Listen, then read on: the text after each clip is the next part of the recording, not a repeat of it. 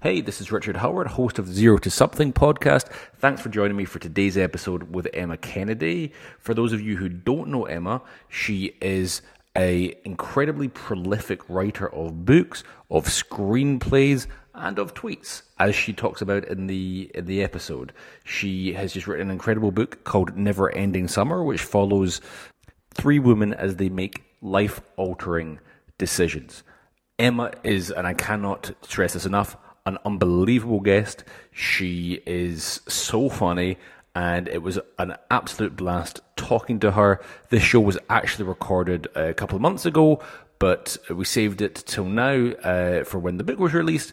And I think it is a great episode that you'll really enjoy. Definitely buy the book. It's called Neverending Summer, and and if this is the first Zero to Something episode that you're stumbling across, make sure to listen to some of the other episodes. Please rate and review the podcast and this episode on iTunes.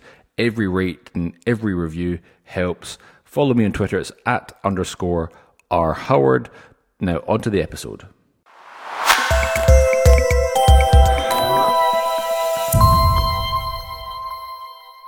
Sometimes I talk about this little voice in the back of the head that just never lets you rest. Do you have any idea what kind of drives you and motivates you to create? Gosh, that's a very good question.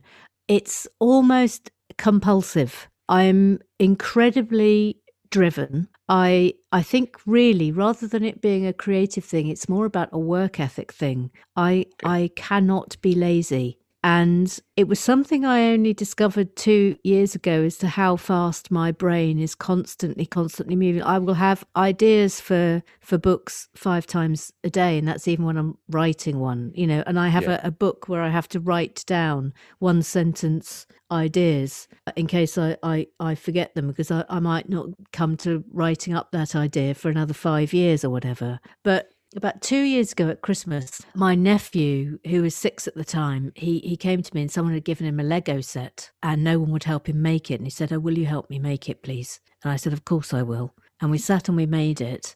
And it was only then, making that Lego, that I realized my brain had stopped. And and what I mean by that was there was there was no noise going on yeah. in it. It was just went and I hadn't properly realized until that moment how my I, I just flick flick flick flick flick flick flick flick flick all the time it's like i am a prolific user of twitter i've got yeah. i've i think i've done over 200,000 tweets for goodness sake and yet i still managed to write 11 books in yeah. the in the time that I have Twitter. So I have Twitter on all day long. I have two screens, so I have Twitter up, and I'm able to just go over there and then go yeah. there. I now have three screens in order that I can be doing different things on different screens. It's okay. it's bonkers. Yeah, and and when you have an idea for for a book, and you write yeah. it down in, in, in, your little notebook. Is is it like a compulsion to, to get it out, to get words on the page? Like you can't not think about it until there's words on the page. Even if you actually realize after writing something that might actually not be such a good idea for a book, but I need to write something and kind of follow this thought to its conclusion. Well, I, I will always start with a sentence, okay. and uh, because uh, you always have to think about the pitching process. And I think that this is this is the point where my experience from being a screenwriter and working in, in television and in children's animation works really well because when you are pitching an idea, if you can't pitch it in one sentence, it's not sellable. If yeah. you have to explain it, it's not sellable.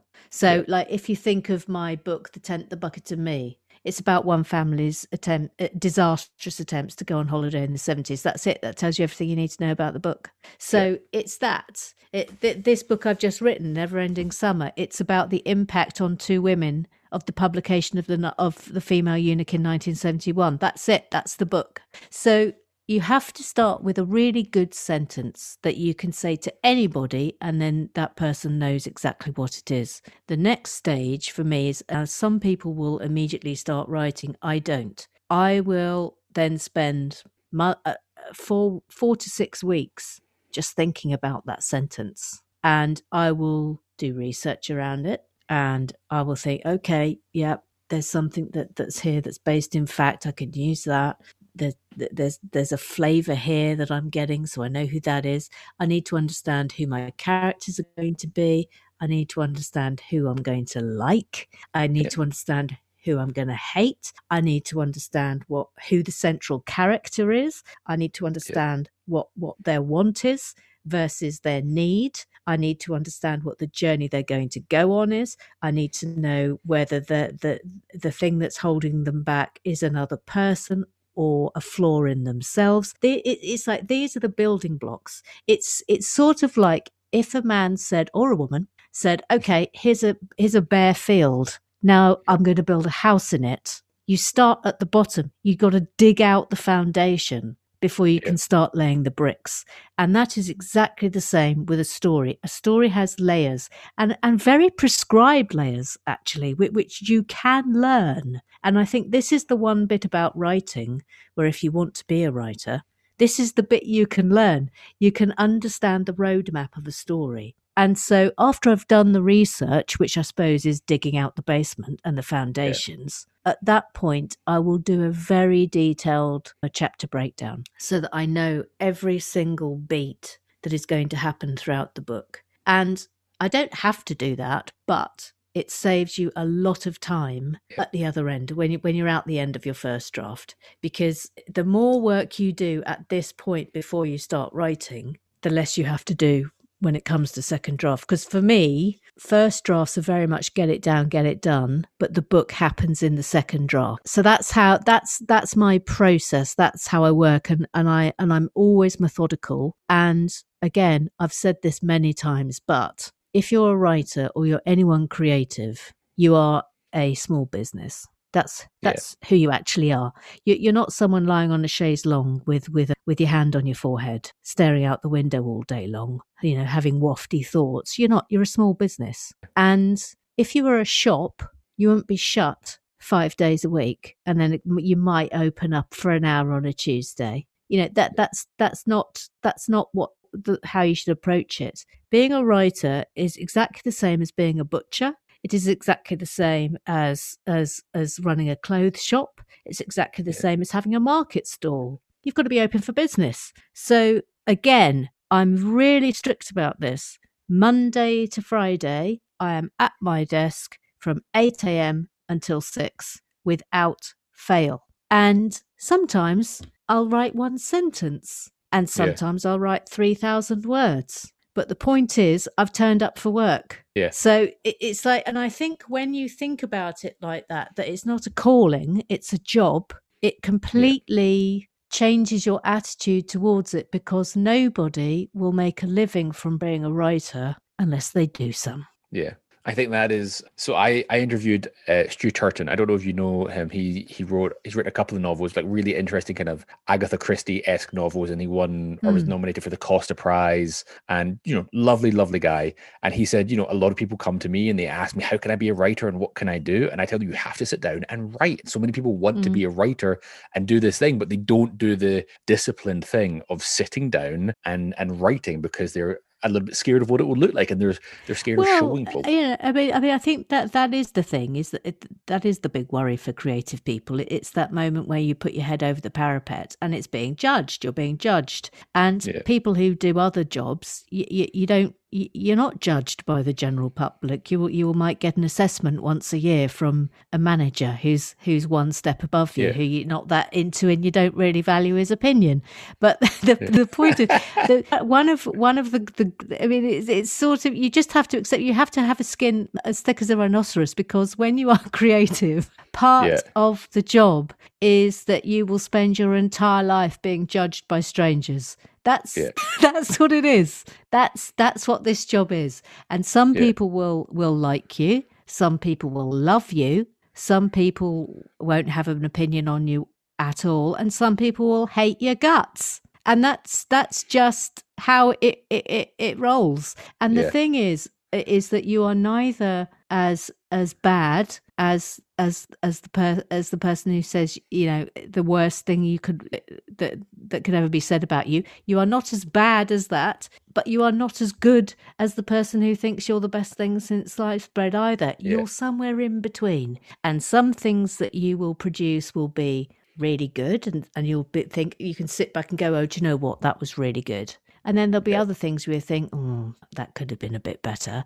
And then there'll be things where you think, well, I got away with that. That's a piece of rubbish. And it's the it is the spectrum of creativity. Not everything you do is going to be the best that you can do. And that's yeah. actually something that spurs me on because you're always thinking, because you do get better. I mean, I think that's another thing is is people when you're starting out, you shouldn't be afraid to be rubbish. Everyone is rubbish when they start out. If if I had left being a lawyer to become a, a, a pianist, a professional pianist, I wouldn't have sat down on day one and been able to play Rachmaninoff in the Royal Albert Hall. I'd have sat yeah. down at a borrowed piano and played chopsticks or attempted it. Yeah. You get better. It, it's writing is something you have to practice. And there's two things that happen is that is that you have to the first thing you have to do is work out what it is you've got to say and what it is that you write about the best. And yeah. that's a process of just discovering who you are as an artist and what your style is. But also, it's about finding the things that excite you as a writer and the subject matters that, that feel important to you. Because I, I think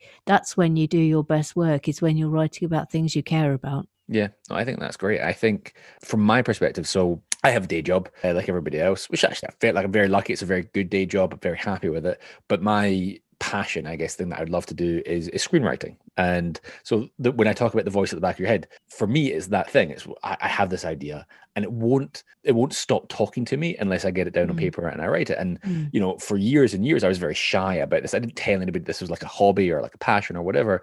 But when I started to tell people, my friends and family, they were they were like so supportive and they went out of their way to try and make introductions to people they might know second or third hand or whatever. Yeah. And I think, you know, that thing you talk about, like kind of putting your head above the parapet, it is very scary because yeah, you're being very vulnerable. Yeah. But at the same time, the people that really love you and they care about you will try and make, will try, kind of tie themselves in knots to help you be successful in the thing you're passionate about if you really truly are. And also, a big important thing is listening to people who know what they're talking about.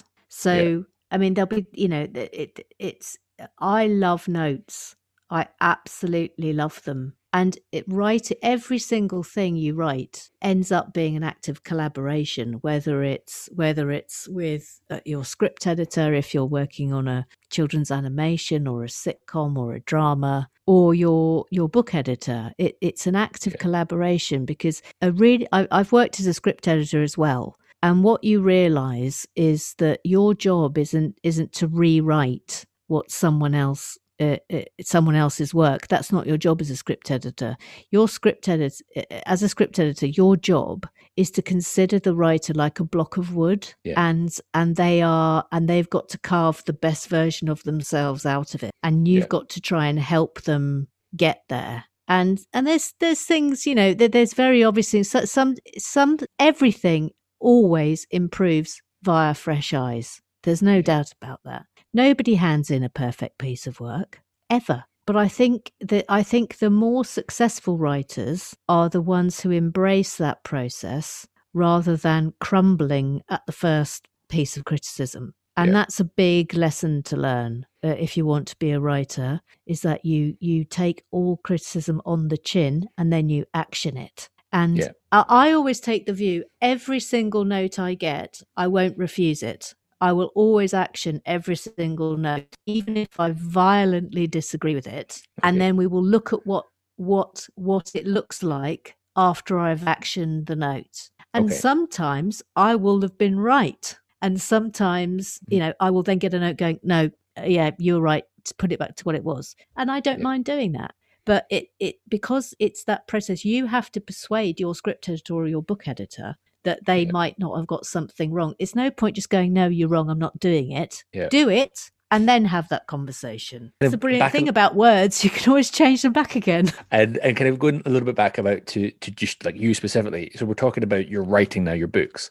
But were you always kind of like compelled and driven in this way when you were doing, you know, screenwriting, like everything from like screenwriting and and acting and you know breaking a Guinness World Record? Is has there always been this this kind of like drive to never stop, and it's like a million things going on in your head? And when you get the idea, I think I'm going to go and challenge a Guinness World Record. What one should I do? Oh, it's going to be that one.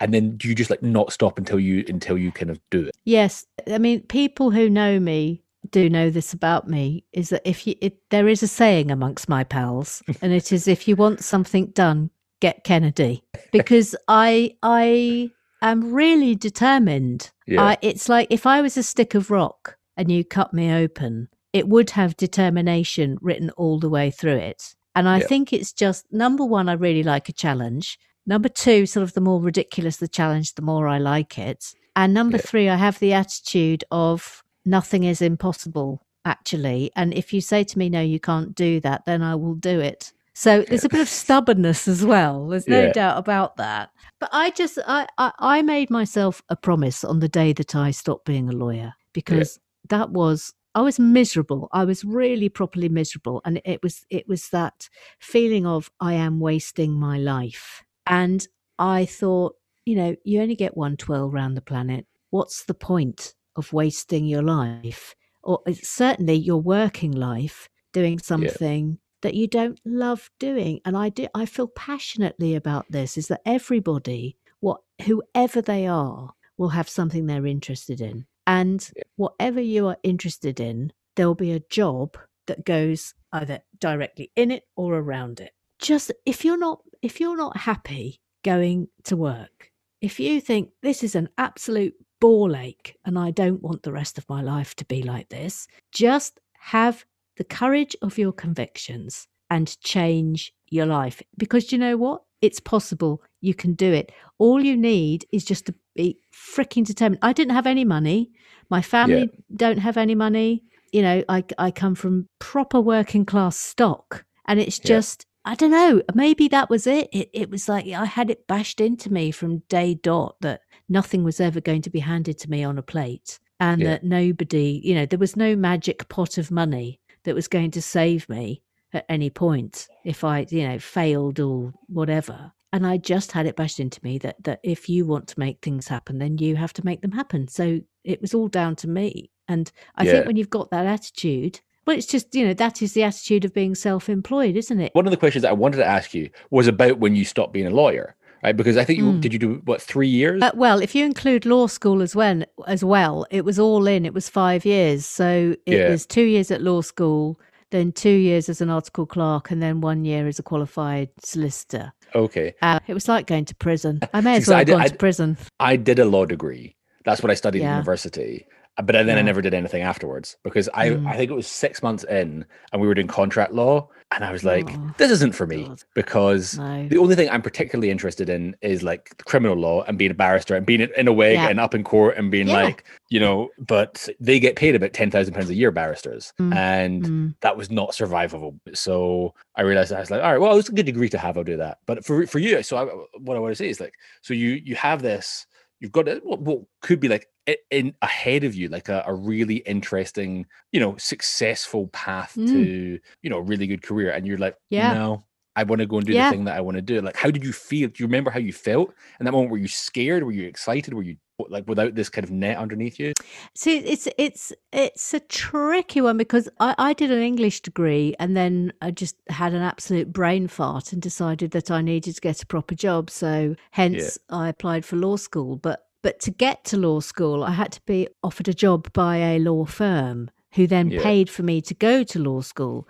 So Yeah. on day one. You can't escape because you can't Yeah. obviously repay the law firm the money that they've just shelled out for you to go to law school. So you have to see it through. And within five minutes of the first lecture, which I know is slightly bad luck, it was on trusts, which is never going, which is never going to be, oh. you know, light light up any room. I Yeah. realised I'd made a terrible mistake. But that was it. I was locked in. I was locked in. So this is. I often say it was like going to prison. So I just Yeah. treated it like that. That it was like going to prison. And then, and then once I'd started, sort of actually at the law firm. I mean, it was it was a little bit better. But the the only the only bit I enjoyed during my article clerkship was litigation. That that that at least had some fun involved in it. Yeah. The best thing that the oh this this is I've, I've actually I've actually just written about this in the in the in the book that I'm currently writing, but I, and I'd forgotten about it. But there was one mm. day when I was I was working on a case and uh, it was a contested will, and a, and a gentleman of a certain age had died, and he'd inexplicably left all of his money to a very young man who had only recently sort of turned up on the scene. So his family were contesting it, and we were sent to his flat down in Bournemouth, and we were looking for for basically for evidence for for any yeah. any documentation that could prove undue influence and we were supposed to be meeting the, the solicitor for the young man at the flat at the same yeah. time but she didn't turn up and we took the view well look you know we, we we're we're on clients time here they're being charged for this this is this will be a complete waste of of their money if we don't go in. And we it's not like we're going to steal anything or make anything up everything will have to be disclosed. So uh, i was there as as as the as an article clerk at this point so i was with a solicitor. So he made the decision the decision we'd go in. But we we're under strict instructions that that i had to provide a very detailed list of anything that i touched or moved or looked at okay and uh, we walked in and the the solicitor said to me oh please, will will you do the bedroom? And I said, yeah, right, yeah, I'll do the bedroom. And I went in and I was looking around to see if there was a chest of drawers or a writing table or something. And there, there was just this big sort of built-in wardrobe. And I opened it, and holy hell, holy hell! If I say to you, I made a list that was that was basically a large black dildo with a face on it. Not sure. It looks a bit like it looks a bit like the bloke from from from Lovejoy. Anal beads, large fist, handcuffs, and wizard's outfit, full wizard's outfit. I, it, I it was unbelievable. It was Harry like, Potter before like, Harry Potter. It was like Harry Potter. It was like a very dark Harry Potter.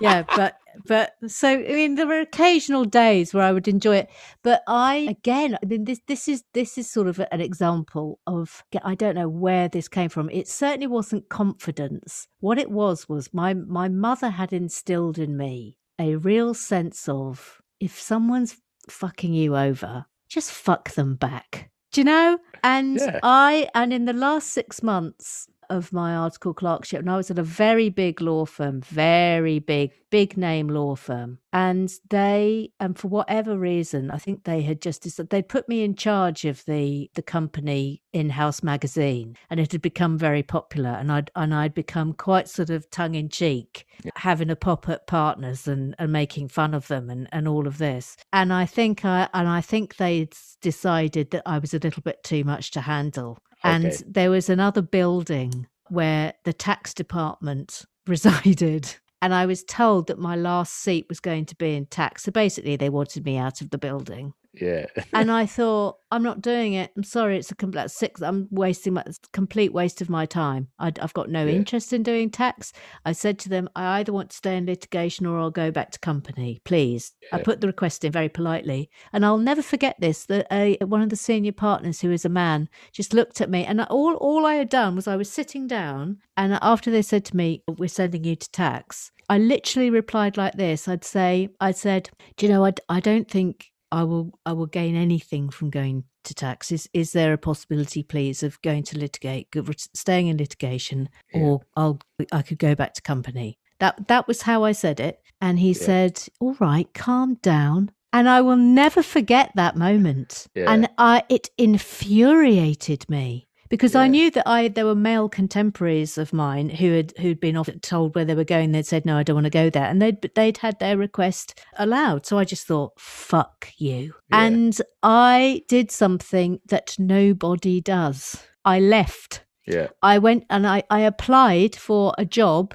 that was yeah. for I saw a job app that was for a newly qualified. Now I wasn't newly qualified, but I just had six months to go, and I applied for it, and the, and they and they gave me the the job. And so I left with six months to go. And the fury of this very large uh, law firm was was quite something to behold. But it was just like no i'm sorry you're asking me to waste 6 months of my life and i'm not prepared to do it. I'm not going to learn anything. What's the point? And yeah. i think that that has always been my attitude of don't waste your time. Yeah there's there's nothing and, and, there's nothing to be gained from it. But the yeah. ne- the next firm I went to, if I was ever going to love being a lawyer, that was the yeah. place. Okay. That was perfect for me. You know, the senior partner was amazing. He he's a, a larger than life uh, character who will occasionally pops up on the news. Yeah. I worked with Keir Starmer on the McLibel trial. I had the most amazing clients who were all yeah. completely bonkers and brilliant. And I did really interesting things. I was a litigator, but even that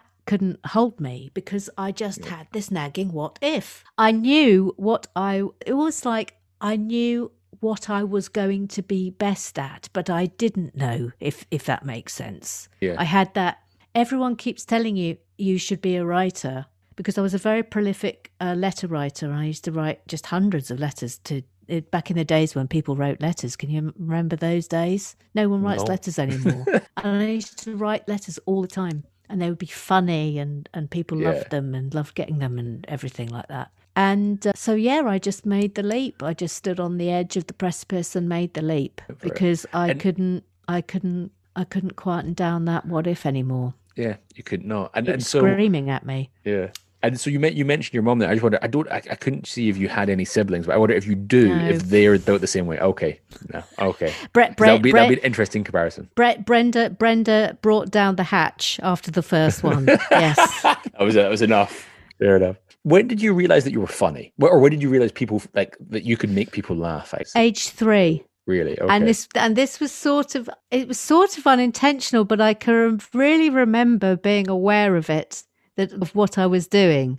So okay. when I was three, I had two records that I was obsessed with. One was Alice in Wonderland and Through the Looking Glass that I used to love listening to. But the one I really loved listening to was the soundtrack to Hair, the musical. And I learned and I listened to it so much, I knew all the songs off by heart. And I and I was an angelic looking child. Yeah. I, I was your absolute classic, big green eyes, blonde curly hair wouldn't yeah. melt butter wouldn't melt cherub of a child and my parents were teachers and they took me into i think my nursery was closed one day or something and so they took me in to their school and i was in the staff room and the drama teacher came over to me and did that thing of bending over. Uh, and this was something I remember being very aware of as a child because my parents always talked to me as if I was a, their equal and a grown up. Yeah. And I and as an only child, this is something you you're very used to. You are you are more used to the company of adults than you are with other children. And she bent down and she looked at me and she put on this baby voice. And she said, "Do you to sing me a little song?" and so I looked at her and I and I said, "Yeah, yes, I, yes, I can sing you a song, yes." And I sang and I sang "Sodomy" from Hair, which I don't know if you know, but it literally goes sodomy, fellatio, pederasty. Why do these words sound so nasty? Masturbation can be fun. I'm a sutra one. And I literally stood, stood and sung literally head back singing it at the top of my voice. And my dad said he was literally, he was choking laughing. he was absolutely choking with laughter. Yeah. And he said all he could hear was was was coffee spoons dropping. what was that? What just happened? Yeah. I love that. I think I think it's amazing that your dad was like because there's two reactions he could have had, right? Obviously, one is the like, you know, yeah. busting the gut laughing, and the other one is, oh my god, what is she doing? And like try and drag you yeah. over there. But I love that he was encouraging of it. Well, the thing was, you know, I mean, the 70s was a very weird time anyway, for so many reasons. But I was very blessed in that my parents were, were basically, they were hippies. They were from that sort of late 60s whole thing and were very progressive and were very liberal. And they, they my mother, especially, was somebody who was impervious to embarrassment. And if anything, yeah. she loved it if I did something terrible. Yeah. so, so, so, and and it was weird because I was very well behaved. I was, yeah. I was, I was never naughty, but I did inherit my mother's sense of mischief. There's no doubt about. Yeah. So I um, so I've got three sons, and I delight in embarrassing them as like yeah. an embarrassing dad and i do have like yeah. plans to continue to do so throughout their life like i have like benchmarks of you know because so so we're Jewish and so when you have your bar mitzvah, this is these are the photographs and these are the videos that are going to be on display Yes, to everybody you care about, and you're going to be 13, and that means you're going to be the most self conscious you're Mm. ever going to be in your entire life, and I cannot wait till these Mm. things happen. I think it's very important when you're a parent is, is to give them a lifelong hang up about something. It, it's Oh, yeah. it's the gift that parents must give. But, but my eldest is very good. He's seven. He's very good at knowing when I'm joking. And um, like he always like you know, so he'll go, "Are you serious?" I'll go, "Yeah." And they go, "Mummy, is Daddy telling the truth?" And she'll go, "She'll she's a terrible liar." I love lying to children. It's it is a great game to play. There, I, I once took two of my friends' children round Windsor Park, and uh, th- there were these big gates, and and and we got to them, and and the littlest one, who was five, said, "What? Why do they? Why do they lock the gates?" every day and i said well they lock the gates because because uh, when everyone goes home the queen comes out to pick up the litter. That's what she does. She just she does a little sweep just picking up litter and totally believes you this is the brilliant thing about children under seven they will generally believe anything you tell them Yeah, yeah. See, I did that to my I did that to my wife when we were dating as well because she's she was so you know she brought up in a very nice family down in in North London and Yeah. she- like nobody and my my dad was very similar to like he just like loved playing tricks and Mm. he was a joker and so we were watching like football highlights once when we were dating in university and there was I guess a footballer had broken his nose and so he had like one of those masks on and she went who's that why is he wearing a mask I went oh that's the secret footballer and she was like what I went that's the secret footballer he's like amazing at football but he wears this mask when nobody knows who he is so that you know he can go and live like a normal life and she's like oh Mm. my god that's Like the Stig. like the stig Yeah. but for Yeah. football absolutely Yeah. she completely Oh, bought it that's for quite tremendous. some time I, I persuaded a, a three year old once that I had been to school with Darth Vader. Totally believed me. And then I, for, for many years after, I would send him letters from Darth Vader with, with pictures of stormtroopers he liked that day Yeah. and things like that. But yeah, he totally believed me. Yeah, no, it's awesome. Oh, what a tangent. Before we, do- I, want to dive into the book, but before we do that, coming back to kind of you and everything, everything that you've done, everything that you've achieved, do you ever feel a sense of satisfaction of like, I'm pleased, I'm like, I'm done? Or is it, well, I've done that book and now it's on to the next thing because I've got 10 ideas in my note. Again, do you know what? This is a really interesting question because I was asked once, not not that long ago, a couple of years ago, whether I thought of myself as successful. And I had to stop and think about that because on one level, of course I'm successful. I- I've I have managed to have a career, a non-stop career for over 20 years primarily uh, as as a performer and, and then as a writer i make a, ca- a career from writing and and not many people can say they've done that so yes on one level i am successful but nothing i have ever done has made me rich Yeah. which which is a lot of people's benchmark for oh you know you, you're you're not famous and and you haven't made your you know none of your books have gone ballistic. I've i've had two on the bestsellers list but this is the other thing. You can have a book on the bestseller list. Doesn't make you rich. Yeah. not necessarily. It's it's like tiny tiny there'll be 1% of writers who are actually rich because of of books they have written Right. tiny. And uh, what's interesting about that is is once you sort of get to that level you just stay there it, it, Yeah. it- if you have one book that goes but jojo moyes is the classic example here who i somebody i absolutely love her books did nothing really until her 11th book which was me before you and and now she's like you know Yeah. it's crazy so i i've never had that moment so i suppose on a very coming back to i'm a small business model of working you know i keep going because I, i've i've got bills to pay. I can't retire. There, there there's there's there's none of that going on. So mm. it's it, i just come back to it. It's it's my job. This is my job. But and once, once I- you've completed a bit, once you've finished, so like I know there's like an ongoing editing process, and then it prints, and then there's going to be Yeah. paperback. But do you feel like almost like a sense of relief or satisfaction, or is it just you're constantly churning, almost? I i'm always on to the next thing always onto the next? I think that's the thing because I I I have no emotional attachment to books. okay, It's it's quite interesting. It, it I I am not a literary writer. I'm a commercial writer. I'm I am somebody who writes for hire. So whatever I'm asked to do, whatever I get away, that's that's the job in hand. So you know you you, you Yeah. write according to what what is required of you. You know I've written books for celebrities that you will never know that I have written. you know th- this is this is If they're even is- slightly funny, we can assume I the am. celebrity didn't write it. this this is who this is who I am a I am a working writer. Yeah. You know, I I I I'm I'm not a great literary figure. I I am a competent writer. That's who I am. And there are so many and there is an element of luck in this. You you will Yeah. know of of books that have seemingly gone absolutely crackers that when you read them you go, Really? Really? It's sold a million copies. How? It's it's not that good. You know, there are books like that. And then you will read books that you think are absolutely brilliant that have done Yeah. nothing.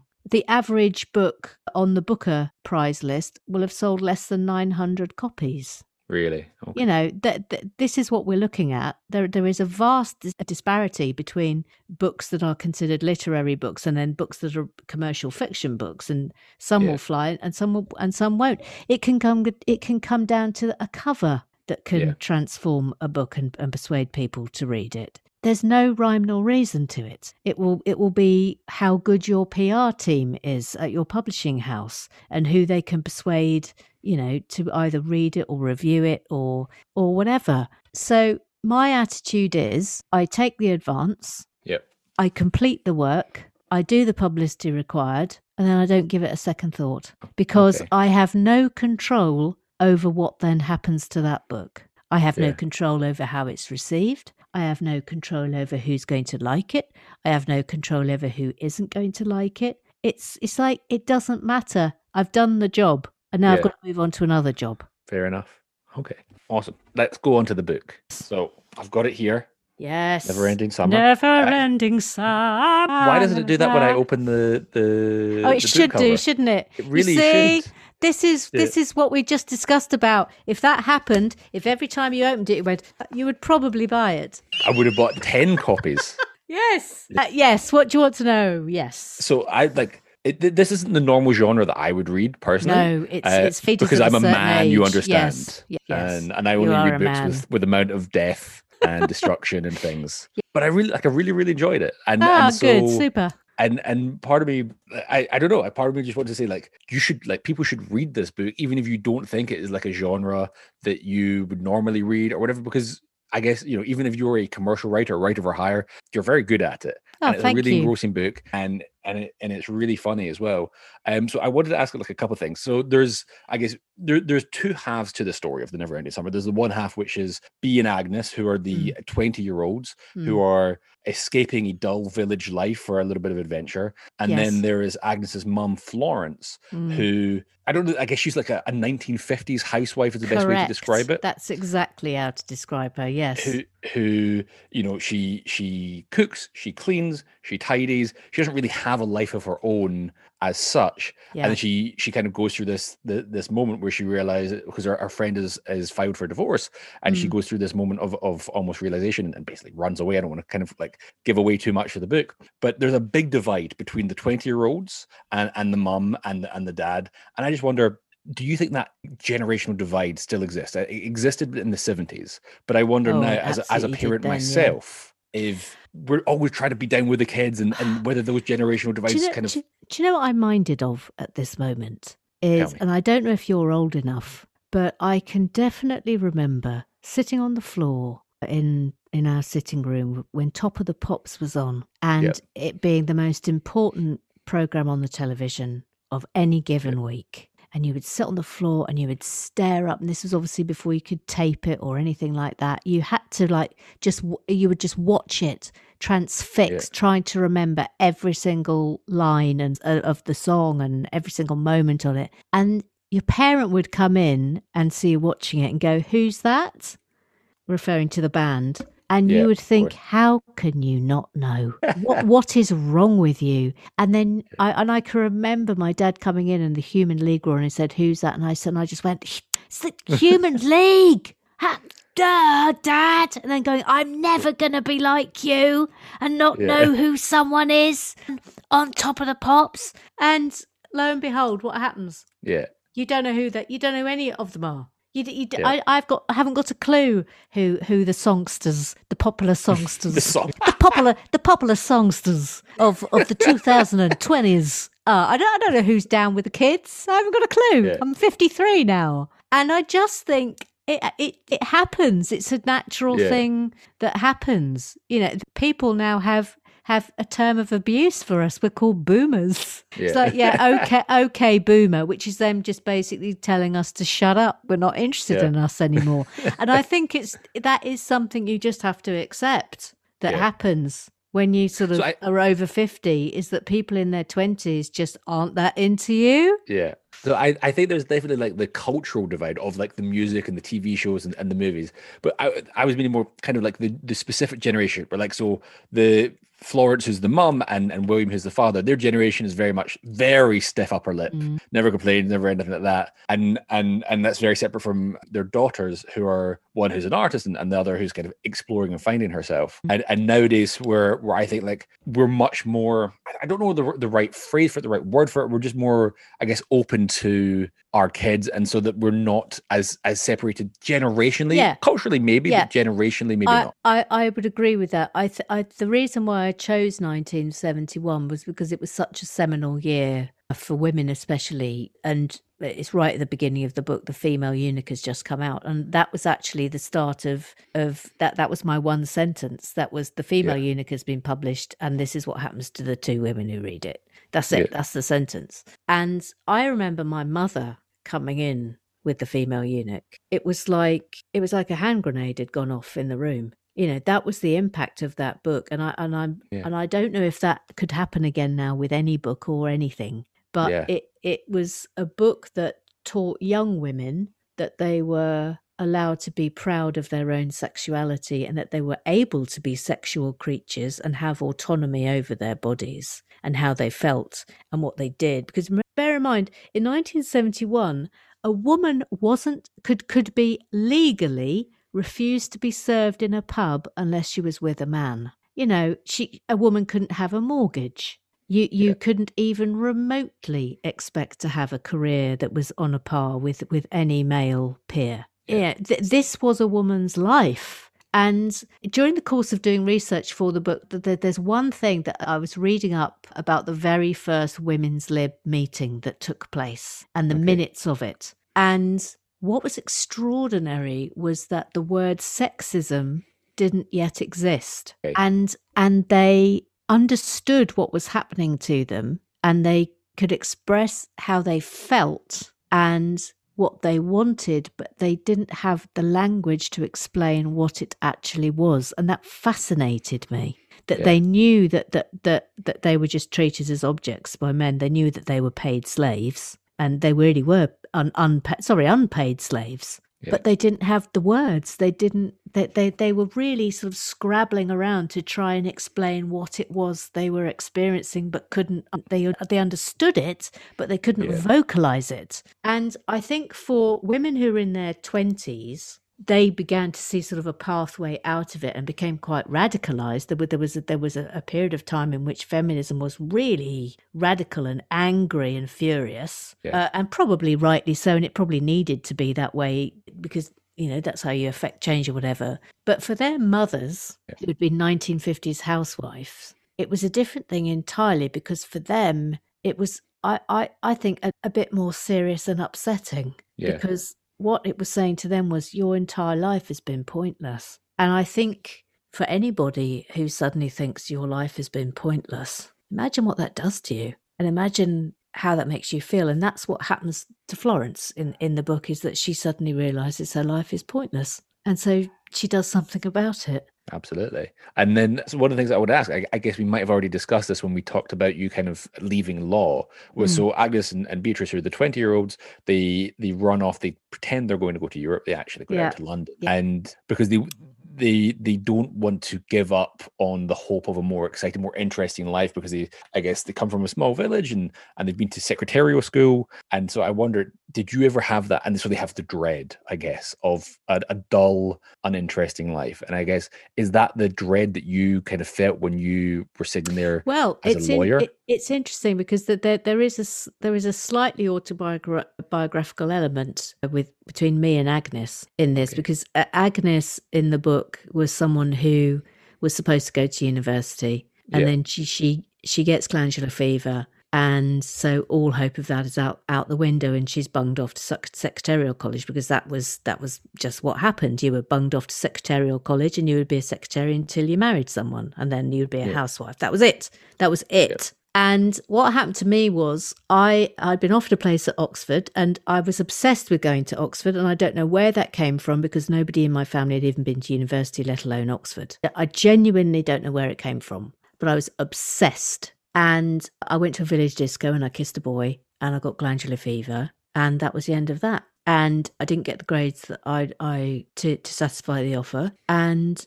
instead of going into clearing and going to another university, I, I went to work in a hotel instead as a washer upper, and then I was promoted to vegetable peeler. And I thought, no, I'm doing well here. I'm, do- I'm yeah. doing I'm doing well. I'm working up the ranks. Yeah. And if it hadn't been for for a chance encounter with an old teacher who'd retired, so she didn't know what had happened to me. She was called Mrs. Graby, and I bumped into her. and It was September, and I should have been you know, off to university. And she said, "Oh, you are you off to university?" And I and I looked at my shoes and said, "No, no, I'm not no. And I'm working at the hotel and I'm peeling vegetables. And she said, Emma, she sort of gave me that look of incredulity that you never want to see ever yeah. in your life. and she looked at me and she said, Emma, anyone can give up. Giving up's the easiest thing in the world. Anybody can do it. And then she looked yeah. at me and she said, Never give up. And she passed me her phone number and she said, If you want to have another go, you come and see me. And it left me with this feeling of just intense shame and embarrassment that I had set myself a goal and I'd given up on it at the first hurdle. And I suppose that was a big life lesson for me. And I always say when, whenever I'm giving talks at schools and, and colleges and things like that, what, what you understand, sort of had got a bit of life experience under your belt, is that life is just a series of failing, but you yeah. just fail a bit better each time. So it, it's it's it you know it, it's that's what it is. It's fail fail again, but better. Repeat and and so I picked myself up, I dusted myself down, and I went and took her up on it. And I went on the the bus once a week to her house in a village, and we would talk about poems and plays and books. And then she sent me back off to Oxford, and I got in. Amazing. So that chance encounter it changed my life. But it was but but but it was because someone believed in me. Yeah. She believed in me and she knew what I was capable of and she wasn't pushy about it. She she pushed the decision back onto me but she was basically saying in that moment you know you can do bit better than this. Yeah that's awesome. I mean like, like that and it also kind of talks to your personal determination because you could yeah. have you know you could have not gone on the bus you could have not called her yeah. but that determination that you've you've spoken of so eloquently kind of comes through. You're like you, you needed someone to believe in you but you also kind of believed in yourself like she's right i can do better. it is always better to try and fail than not try at all. That's that is yeah. the big thing I have learned in in my life thus far. but it's true. It's again, yeah. it, it, it ties back into that what if. You don't know if you don't try. Absolutely. Okay. I mean, yeah, the book is is great. It's really really interesting. I've I've enjoyed it thoroughly. And now because I've I've had you for like an hour, I want to do. I guess we'll do the lightning round, and then I will let yes. you go and do more of your promotional podcasts. But they won't be as good as this one because as we discussed, you, this is the greatest I'm, podcast. I this has been the greatest podcast of all time. Exactly. And if the tweet doesn't say that when you promote this podcast, I'm going to be very upset and play this recording. it will. I promise. All right. So I've got four like lightning round questions, but yep. it's okay if we go off into a tangent because it's pretty entertaining. Okay. So podcasts always end with like, oh, could you give me a recommendation for a book, a TV show, a movie, blah, blah, blah. I don't care. I want your anti recommendation. I want something that oh. is bad that people should avoid because it's not worth their time. Oh, gosh. Oh, now then. Oh, crumbs. I'm re- now I'm really hang on a minute because uh, hang on a minute i've just got to make sure no one i know's in it i'm li- i'm i'm literally just going through the Rolodex card of all the people I know just to make sure I don't uh, say something that's going to mortally offend someone. I know what I want to say, but I can't. I'm thinking of a TV show that's really not worth your time. There was something we tried over over lockdown. Have you been doing loads of box sets? I mean, everyone's been doing box sets, and then uh, oh god, I'm trying to think of something that I've genuinely, genuinely like. People have really gone on and on and on about it, and it's shit. We can come back to it if you want. Oh, yeah, all right, okay, course, right. Yeah. Hang on, hang on. Just let me think about this properly. do you want me to? Do you want me to come back, or do you want me to help? Like, was it a British show or American show? I think it was British. It was BBC something that was really over, like everyone was mad for it. And was I, it like recent it or at the beginning of lockdown? Dog shit. It was. It was. It was near the beginning. Okay. Was it Dracula? Because I thought that was shit. It was like the three episode okay. Dracula one that came out. Okay. Thank you. Yes, it was. It was Dracula. it was Dracula. Okay, right. Okay. Okay, okay. Okay. I've decided. Now this comes with a slight proviso. The the first episode, fine, super, fill your yep. boots but don't bother watching the rest of Dracula. Agreed. 100% agreed. I liked the first episode. The second episode, I was like, this is getting a little bit shit. And then the third episode, I watched like 10 yeah, minutes of it. I was like, this was like super shit. you see, I could have just given you that. We would have spared the five minutes. Anyway, I know, okay. I know. So, second question of the lightning round. this is like you mentioned, you've done a million of these interviews. Is there a question that you wanted to be asked or expected to be asked but haven't been asked. And it can be this kind of interview process for for the book or any kind of interview that you've you've done about your career and I stuff mean, like that. Let me think now. Mm. I'm I'm often wondered about if I have any proper ambitions left. I'd like to write a film. I think that that's something I would still like to do. I don't know if I will get to do it. I don't know. It'd be, be nice to ask if if I could just, you know, it's sometimes like in olden days, you you they used to be uh, like pat, patronages. You know, do yeah. you remember like the old times? Like someone really massively rich would just give you a shit ton yeah, of yeah. money for just hanging in a, yeah for just hanging around being vaguely interesting. I I would love that job, please. if anybody wants to employ me as just being someone who vaguely hangs out around you to be okay. to be occasionally interesting and light-hearted i'm available you need to you need to do podcasts with russian billionaires rather than you know strangers in Edgware i okay second last question is is there anything you know can be unimportant or relevant importance where you've changed your mind recently? What did i change my mind on? Well it, it's on a on a human level it's quite interesting. When brexit happened i was yeah. so i was so upset about it. I was genuinely upset about it because i i ident i've i've spent all pretty much all my life identifying as a european citizen. And so to have that identity taken away from me, I was really cross and, and angry about it. And for a period of time, I absolutely hated anyone who had voted for Brexit. Like, I hated them. Yeah. And then I became friends with a Brexiter, like proper pals with him. And we couldn't we couldn't disagree on more things. I mean, it's not possible to disagree yeah. on something more. But I love him. And yeah. I really enjoy having conversations with people who I fundamentally disagree with. And if something, if, if one positive has come out of Brexit, it's that I have learnt that you don't have to hate people you don't agree with. And I think that's a that that's a lesson we can all learn in terms of people who have different politi- politics to you. You can disagree with them, you don't have to hate them. Yeah, that's great. And then the last question is that it's been like unbelievably entertaining and really interesting to talk to you about your life, your motivations, kind of what drives you. Hopefully, you've enjoyed the conversation as well. As, Who else? As, as I keep saying, it's the greatest podcast I've ever been on. Perfect. Who else would you like to hear in a conversation like this? Who who would be interesting is Sue Perkins, Perfect. my my old pal Sue Perkins, and I'll tell you for why. It's because she is somebody who is far more brilliant than people fully understand. But she's also one of the laziest bastards I've ever known. But she has more talent in one of her fingernails. And if yeah. she applied herself properly, she, she could rule the world. And it is greatly frustrating to me that she is a lazy bastard. Even though she works all the time. Yes, even though she works all the time, she's a lazy bastard And and when you're where you will understand what I mean by that by being you know creative on doing your thing. And yeah. she is she is brilliant. She is a brilliant writer. She's a brilliant script editor. But she's a genius. She she is one of the very few people that I think of as being a proper genius. She is one. She is one. Trust me on that. Um, okay, Emma Kennedy. The book is Neverending Summer. It was um, a really fun read. It's really, really good.